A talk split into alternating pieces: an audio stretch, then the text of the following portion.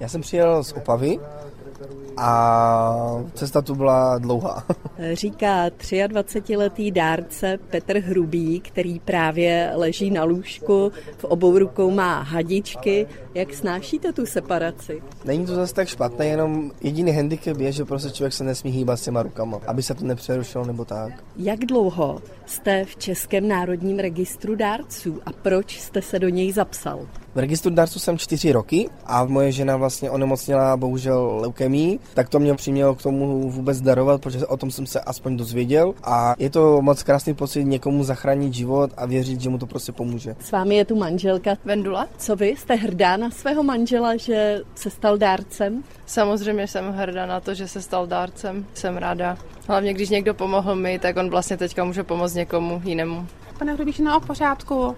Jo, nepotřebujete něco? Ne, všechno je v pořádku, děkuji. O tisícího dárce se tady stará zdravotní sestra Petra Kolerusová. Úvodem se pánovi napíchly žilky obě dvě, takže se nemůže podrbat. Třeba, kdyby se mu chtěl na záchod, taky to pořešíme, napít samozřejmě dáme, i trošku to rozptýlení, no, cokoliv prostě, aby jim to trošku uteklo, aby ten čas jim jakoby zpříjemnil trošku. Celá ta separace trvá přibližně čtyři hodiny. Vysvětluje vedoucí lékařka koordinačního centra Českého národního registru dárců Dřeně Jana Navrátilová. Ty krvetvorné buňky se sbírají do takového pytlíčku, je to okolo 300 ml, potom putují do naší laboratoře, kde se spočte, kolik těch buněk se odebralo.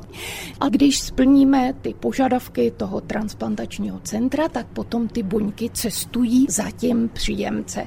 Cestují vždycky osobním kurýrem, pozemní či leteckou dopravou. V tomto případě se jedná teda o odběr do zahraničí a je to muž. Kdo je ideální dárce? Ideální dárce je zdravý člověk ve věkovém rozmezí 18 až 35 let, který je samozřejmě ochotný darovat někomu neznámému, který váží víc než 50 kg. Kolik těch odběrů uděláte za rok? V loni se jich udělalo pro náš registr teda rekordní počet, což bylo 78.